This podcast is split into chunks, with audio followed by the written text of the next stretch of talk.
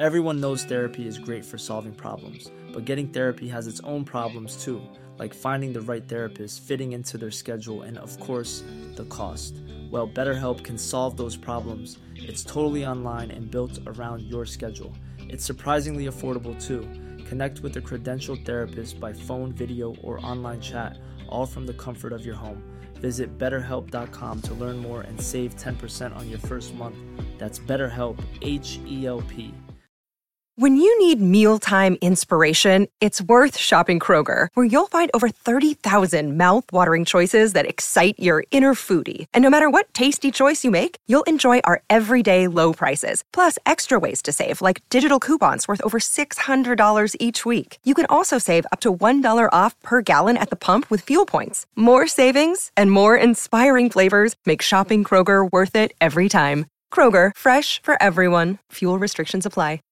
Get ready, Ohio. FanDuel, America's number one sports book, is coming to the Buckeye State. And to kick things off, you can get started with $100 in free bets as an early sign up bonus. Plus, when you sign up today with promo code OhioFD, you'll be all set when FanDuel goes live in Ohio. Then you can bet on all your favorite teams in all your favorite sports with $100 in free bets. Just download FanDuel's top rated sportsbook app.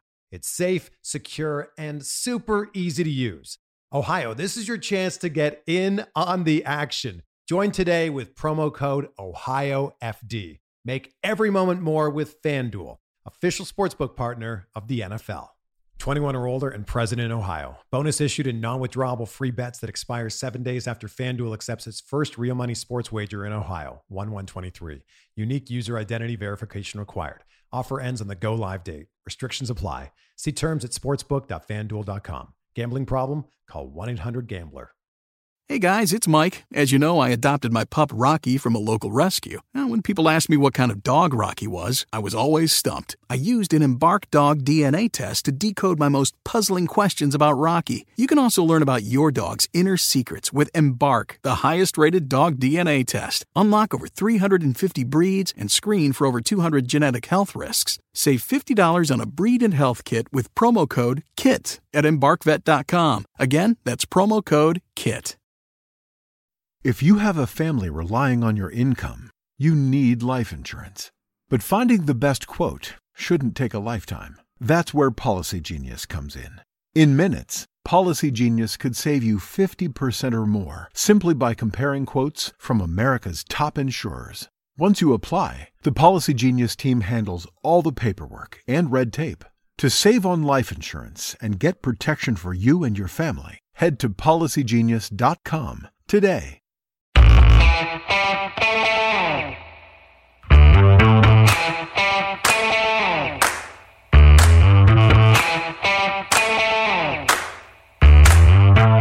Film study with Ken McKusick. We're into 2018 and we've already done a few episodes.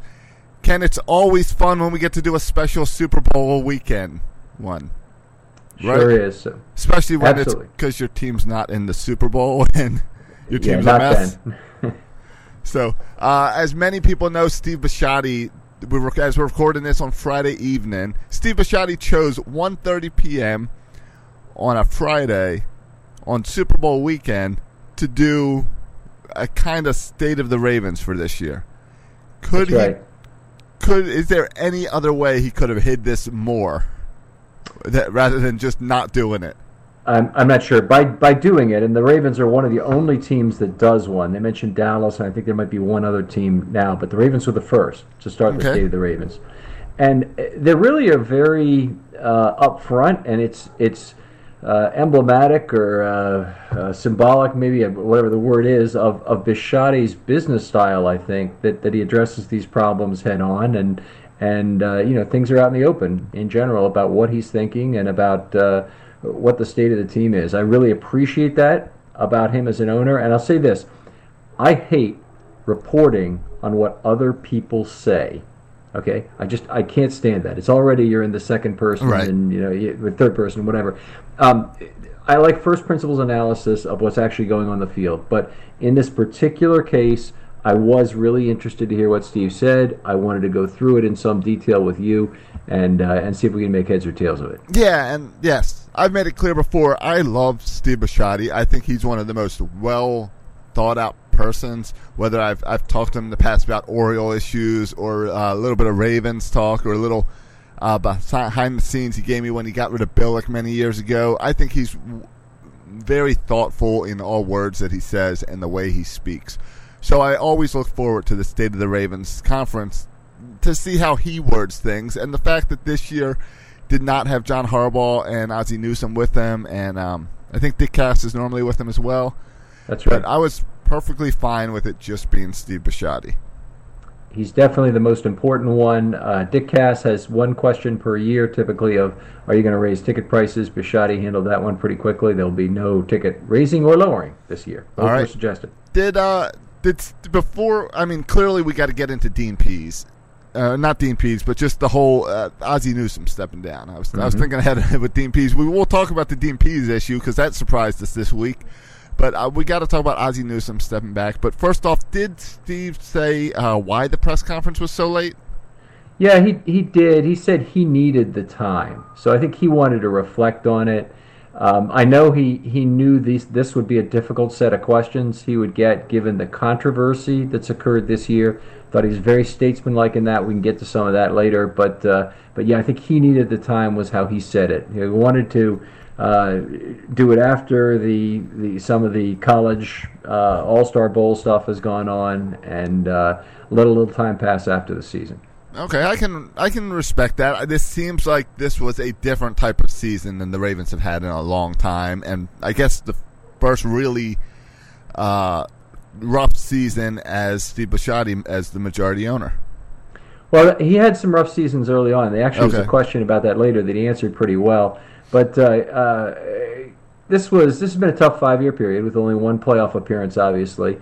But the Ozzie step down is not really a surprise to the organization, although it may have been a surprise to the fans. But in after the 2013 season, and Steve B said all this today, Ozzie signed a five-year contract that would go through 2018, and they already had an understanding that he would step down for Eric DeCosta at that time. And all that was announced today was that yes, that's going to happen. Ozzie right. is going to be around in 2018. And my understanding is that Ozzie will handle, uh, sorry, that uh, Eric DeCosta will handle the 2019 draft. He may even be doing it with an over-the-shoulder arm from Ozzie this year. Uh, not that his draft influence isn't very high, but uh, uh, in 2019 anyway, my understanding is that's the that's the first true Eric DeCosta draft and uh, he'll be taking over as GM at that point. Right now, the Ravens really like Eric DeCosta. Isn't that what this really comes down to? Is they don't want to lose him to another team? Isn't that why they said five years ago that he's the heir apparent? Right. They paid him more money, as I understand it, during the time to be the the general manager in waiting, and every year they've gotten inquiries from other teams saying, "Can you let us talk to Eric DeCosta?" And I think they've allowed some of those, and maybe they've not allowed others. We wouldn't hear about necessarily right. everyone. But what, what Steve mentioned this year was the Packers came nosing around. And I mean, the Green Bay Packers, to have that job offered to you, you know, Eric DeCosta has a terrific reputation across the NFL. Sure. And that was a job he mentioned for some other reasons that didn't seem necessarily completely genuine. But they don't even have an owner, uh, the Packers. So right. it's, a, it's, a, nice general manager position to have, is what he what he pointed out. Uh, yeah, I think that's if you're going to be GM, that sounds like a good place to go. But um, it makes sense. I do. You, do we, as the Raven fans, as Ravens media, know enough about Eric DeCosta to know if he's what we need for this future? Is he the next Ozzie Newsome? You know, that's that's a really good question because I think Ozzie did so many things so well that we don't always completely understand what it what it was. And one story I remember from 2000 this 2009 State of the Ravens. So this was a, an event we went to at the castle and this was back in the day when it was only a corporate event for suite holders. So it was after the 2008 season. Harbaugh was there and they had several people up on stage, but Kevin Byrne was the one pitching the softballs up for some of the initial questions and then they went to the to the audience.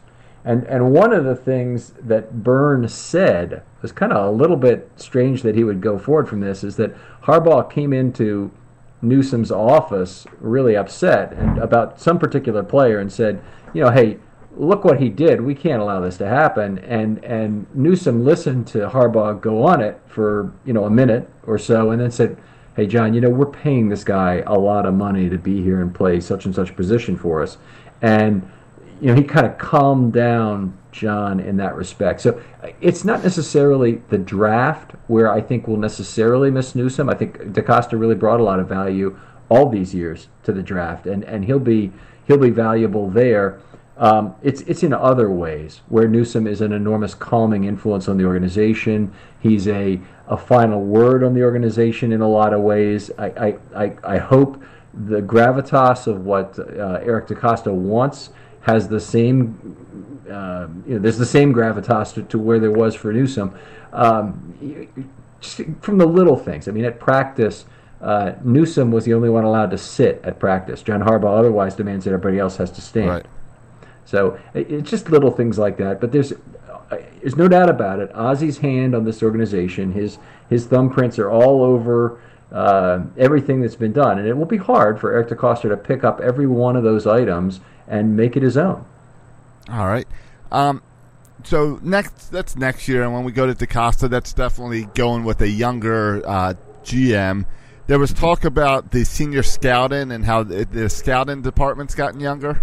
Yeah, they've gotten poached by some other teams in terms of having their some of their senior scouts taken away. Joe Douglas was one of the ones mentioned, and uh, that they tried to promote from within and hire 25 year olds to replace guys who had 10 more years experience than that. And I, I, I understand why it would be the preferred mode to develop scouts internally, but sometimes you just can't afford that kind of a loss and he thinks that had set the Ravens back some, and that they were going to spend some money. Is the impression I got coming out of this conference to uh, get some more senior scouts, and that's outside the cap, of course. So that's Right. where you want a good owner like Bisciotti to step in and say, "Yeah, we're going to spend money on football operations," and that's outside the cap. That just comes out of our own pocket. That that's exciting because at that point, that's where you're leaning. You're, when you're bringing in senior guys, you're going back to that eye test and seeing what the scouts say. I feel like whenever you're bringing in the younger guys, they're relying a whole lot on analytics.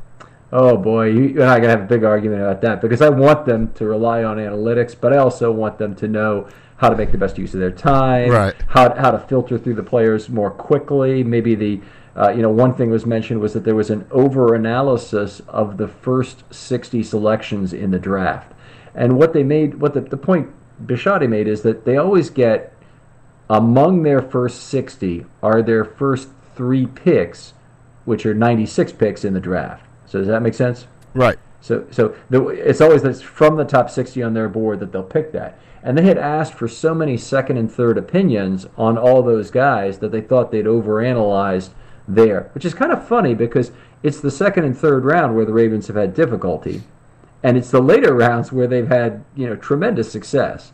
And so it's it's a it's a little bit strange that, that we'd be talking about overanalysis of the first uh, But- uh, of the first three Yeah, rounds. But but I can see made that point. it's easy to overanalyze those those first sixty because everyone's talking about them.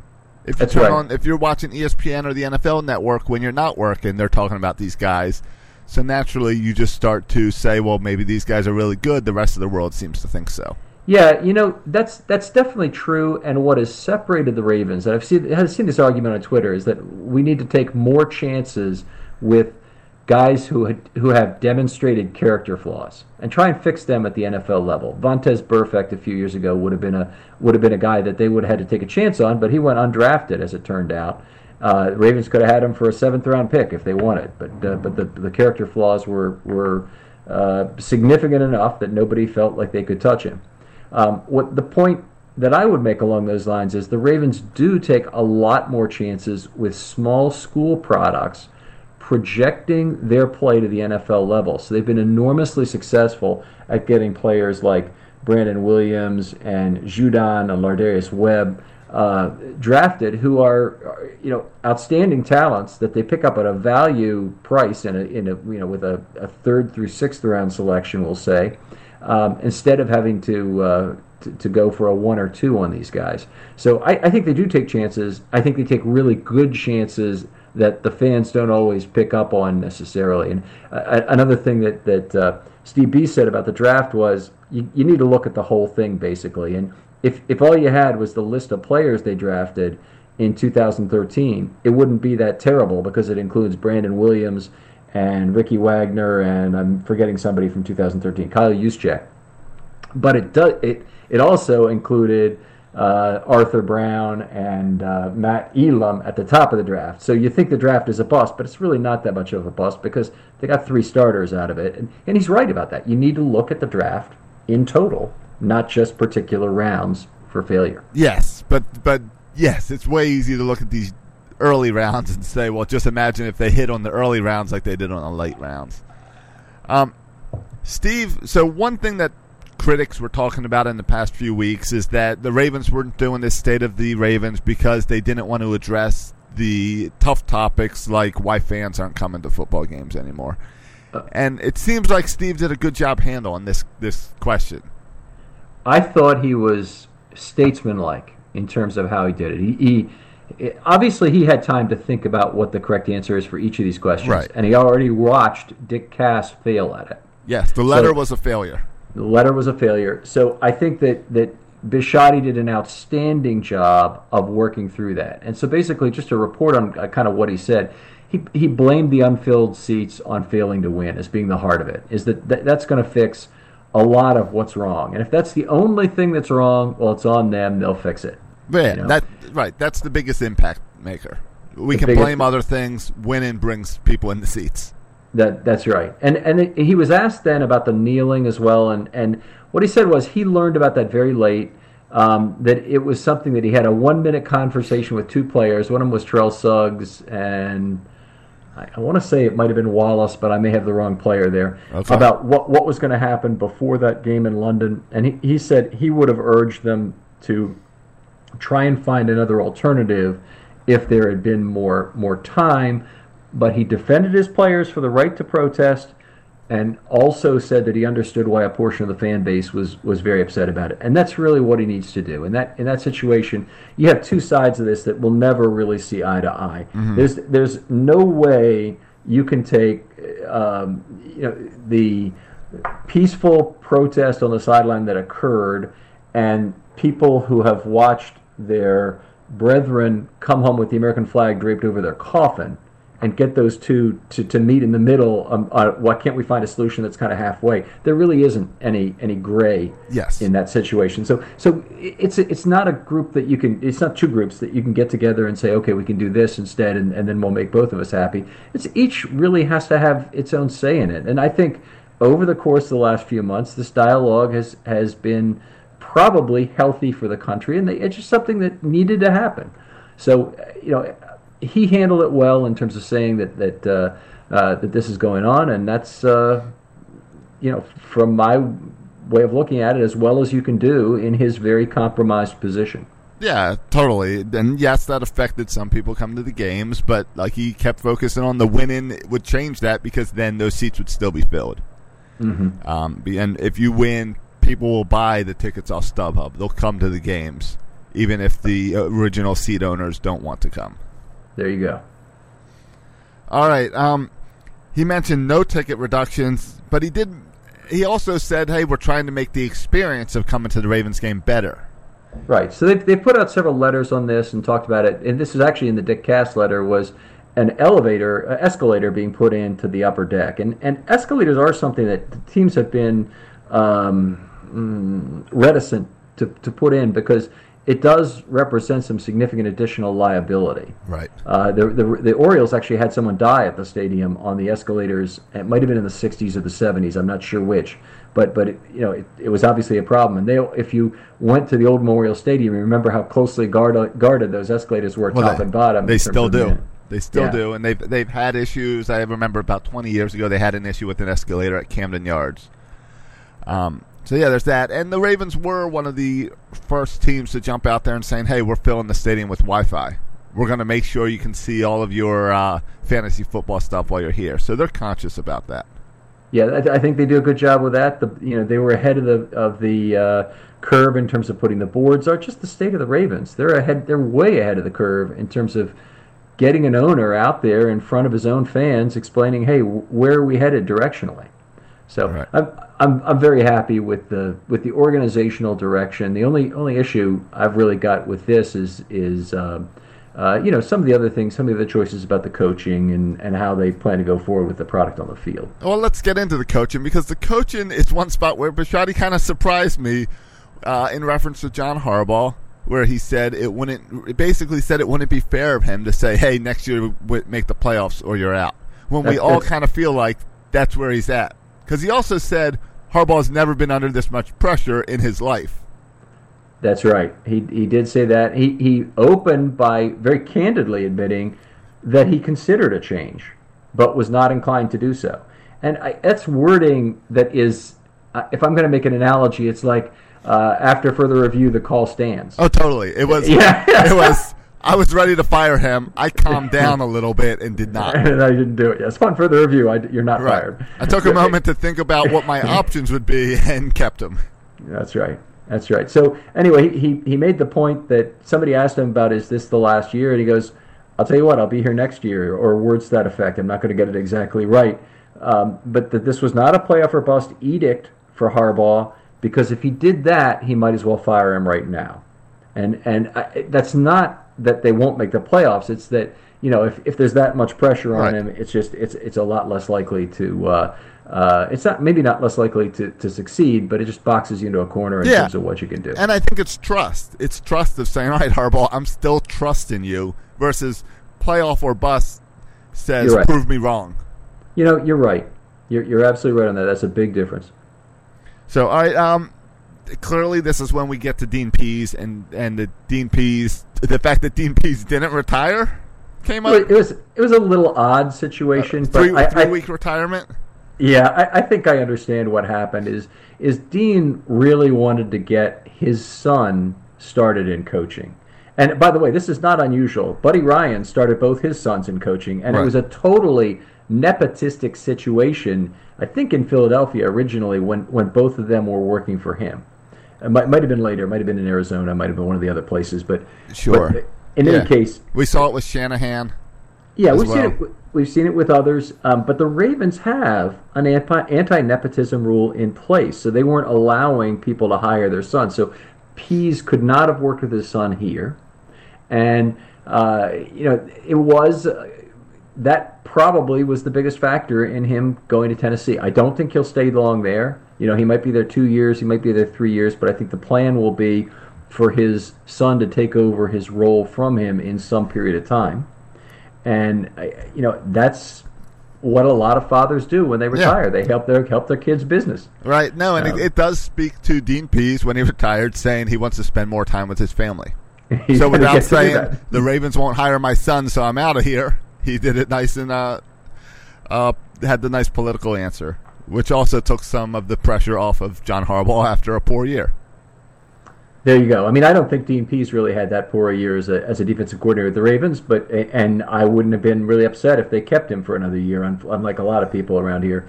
But uh, but yes, I, I do understand what you're saying, and I think that uh, uh, you know change to a certain degree, change is probably good anyway because the players remember a lot about what the previous coach was about, and then the new coach brings something new that you can layer on in terms of, of scheme and whatnot. He generally cannot reverse all of the good habits that players have.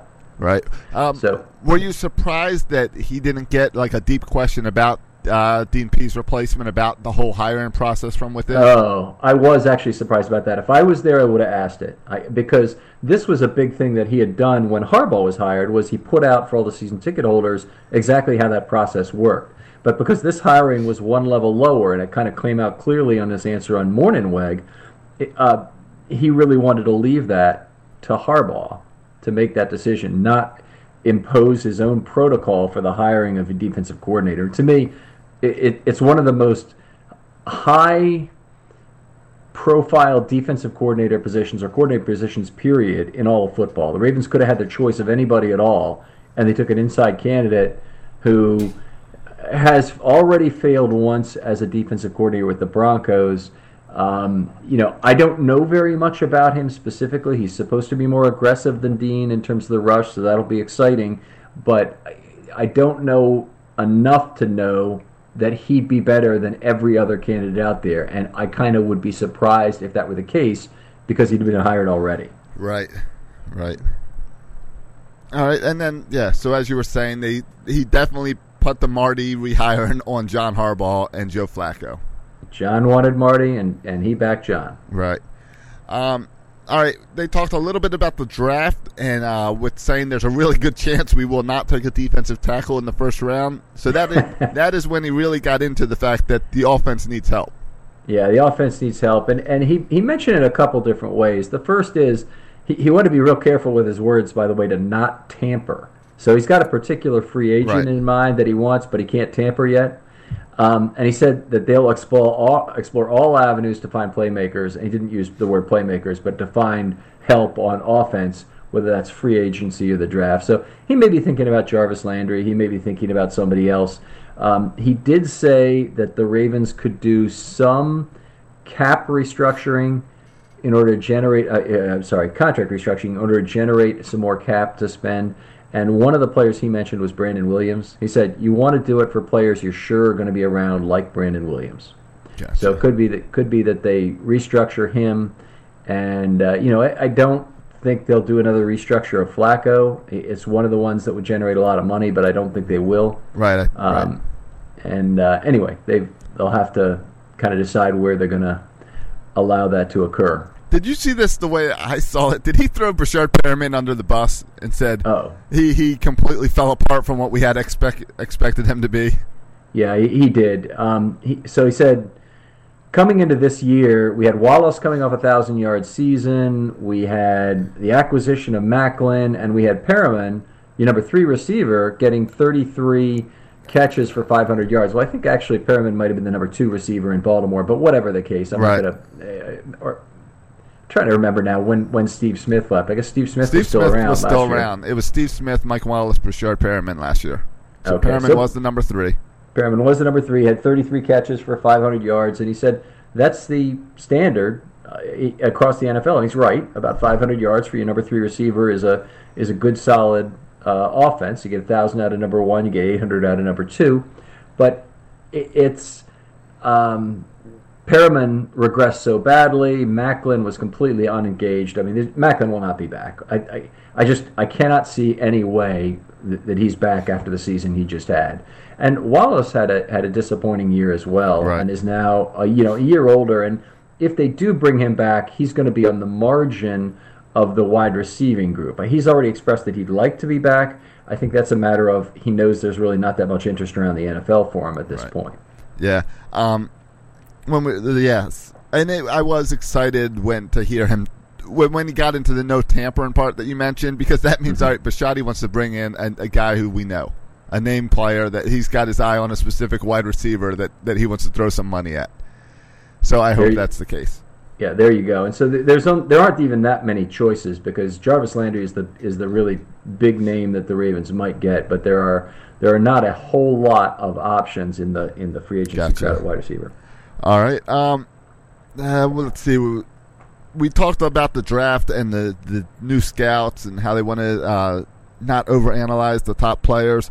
But then he got he was very defensive about the Williams and the Bowser picks. Yeah, that, that's a good point. So the the point he made was that we had a lousy pass rush in 2016, and it, and it might have cost us a playoff spot. So in 2017, we drafted a couple guys, also with the understanding that Suggs might be gone. Well, Suggs all of a sudden stands up and has 11 sacks or 11 and a half sacks, whatever it was, and looks like he's 28 again and not 36 or 35, whatever he is. So anyway, he said Williams and Bowser obviously they had they, they had a reduced snap count, and uh, Williams in fact was not active for a number of games. Uh, but they would have played more had there been any injuries. And he, he mentioned they got every snap out of Judon and Za'Darius Smith as well. That's not really true. Za'Darius missed a little bit of time, but it's it's generally true that those players were healthy for most of the season. And you know, it's just a very deep and talented position. And if, if you think it's bad being Williams and Bowser, try being Kamalei Correa in this thing and thinking you should be playing an outside linebacker, but there's just no way. Right. So, Okay. Um, I'm trying to think of some other general items about this press conference, and one thing is the the stupid questions that sometimes that the reporters would ask. I wish that uh, reporters would give their names every time they asked the question because I would love to know who's asking some of these questions. What did you think of how the reporters handled it in the questions? I mean, I thought uh, there's just some horrible touchy feely questions, and if you've ever been to camp and listened to the questions on a particular day, there's there's a there's a process going on. Reporters are trying to trigger a question with some sort of information, generally about a particular player that they're writing a story on. And they'll ask something completely inane with the hope that the coach will then just talk o- take over and talk generally about that player. Right. So, so I understand Yeah, how that process They want to get yeah, they want to get their sound bites. They, they want to get their sound bites that they can use for, for, the, for their particular story target. So anyway, in this in this uh, case, Preston was was really picked on by Bisciotti as asking a asking a question about the offense, and he said, you know, second half of the year, uh, Joe played well, and the the offense was the second highest scoring in football. And and Preston goes, but they were all bad teams. And he goes, oh, really? They're bad teams? I didn't know they were bad teams. And you know, it's one of these things. It was just, it was a dumb comment. It shouldn't have been made off to the side, but but it was, it, it was what it was. And Bisciotti kind of Right. kind of picked on the heckler. Yeah, you got to play who's on your schedule. You got you got to play who's on the schedule, and they, they played him and they played him well as they as they came down. But he made the point they didn't play well in the middle of the year, and uh, and and that was also uh, legitimate. He um, he got hit with other questions like was it the most stressful time that they that he's ever had as the owner? Not a terrible question, but also not a great question because all he's really trying to get at is how bad have the drafts been in 2013 to 2017, and and you know what does that make you feel like? And it just you know, people don't really have that much interest in hearing it. The only guy who really wants to hear the answer to that question is the reporter who Right. then wants to turn it into a story. But Yes. Bisciotti actually came up with a good answer to this. He said it was much more, much more stressful between 2002 and 2007 because the Ravens did not have a franchise quarterback at that time. They tried with Boller, they failed. They tried with McNair, that didn't work out either. But during that period, they, they did not have a franchise quarterback, and that was just a lot more stressful. And I think back over those years, you know, they recovered from a cap purge uh, with a good 02 season that was far better than anybody could hope for. They were seven and nine, but you know, it was a lot of young talent gelling very quickly into a into a reasonably decent team that that, that was a great defense in 2003. Um, and they lost all kinds of people on defense that uh, that year, of course. And and they still didn't have a quarterback, and they you know they were working with Chris Redman through this. Right. In 2000, 2007, on the other end of that, they had the secondary of dying men, as I call it. I never want to repeat that year. They just they lost everybody in the secondary to injury. And uh, you know Willie Gaston, who was a street free agent pickup in December. You're never going to get anybody good then, as a street free agent pickup. Yeah. Came in and started a game. I mean, it's just you had guys who had no business being on an NFL field, basically uh, suiting up, and I could see how that was more stressful. And they they made the playoffs once each with McNair and Boller. He made that point, and uh, you know they, they had good teams then, but but it was a lot more stressful in that period. They did not win a single playoff game during that time. So uh, even these last five years, as frustrating as they- as they've been after how good the first five years of the Harbaugh era were, have still been not bad at all to play approximately 500 ball uh, over that period. Right, and that's where you got to always remind people that so many teams would trade these five bad years for that one Super Bowl win. Oh yeah, no kidding. Um, Concussions. How did he handle the concussions, and is that affecting fan attendance? Are people afraid of football? Yeah, I, I- think what he said is people aren't not coming to the game because of how hard the hitting is.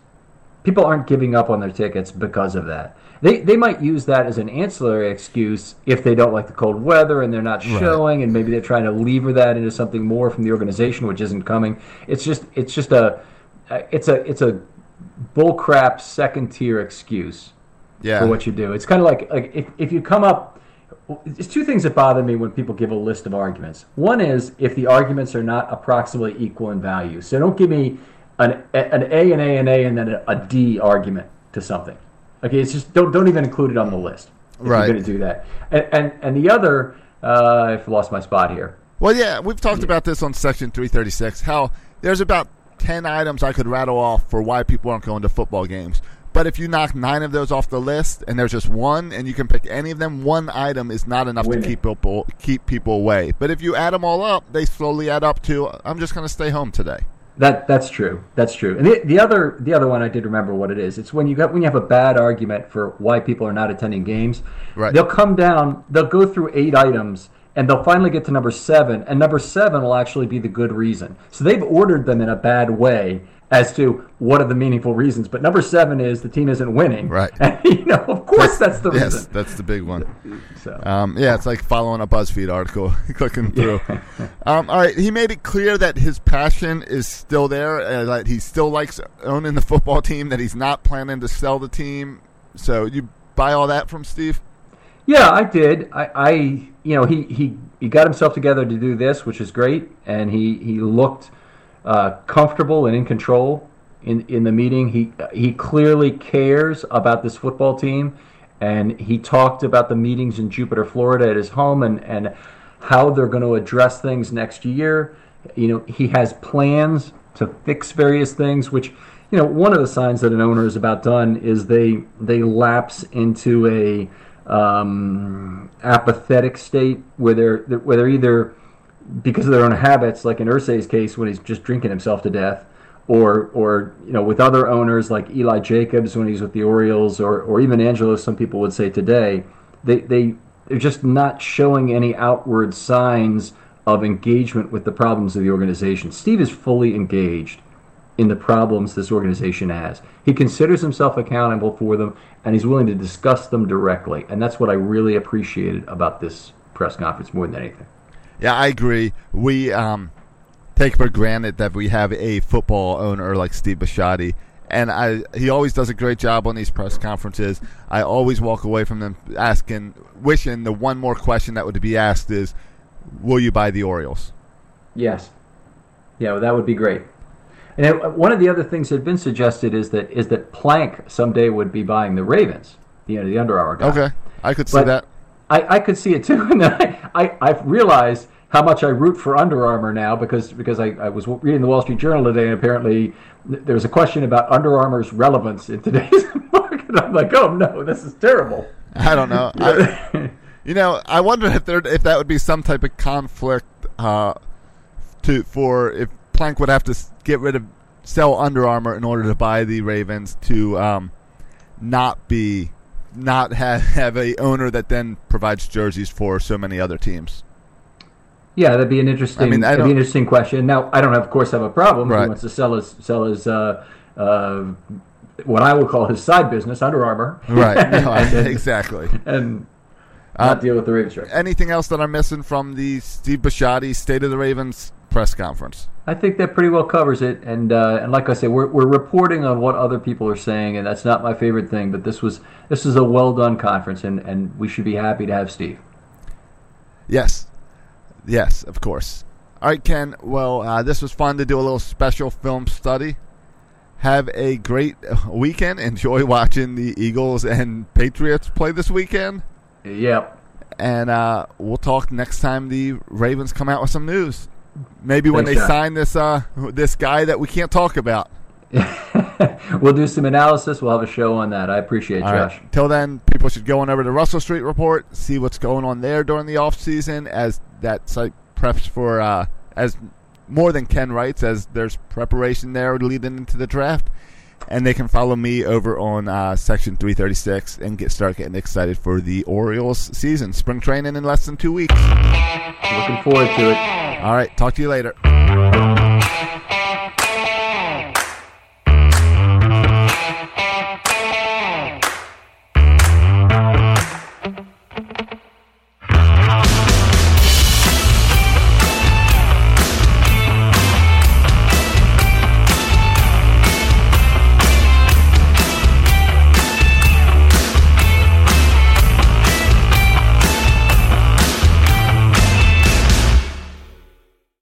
Introducing Guinness Nitro Cold Brew Coffee Beer, blending the smooth, creamy nitro taste of Guinness with hints of coffee, chocolate, and caramel.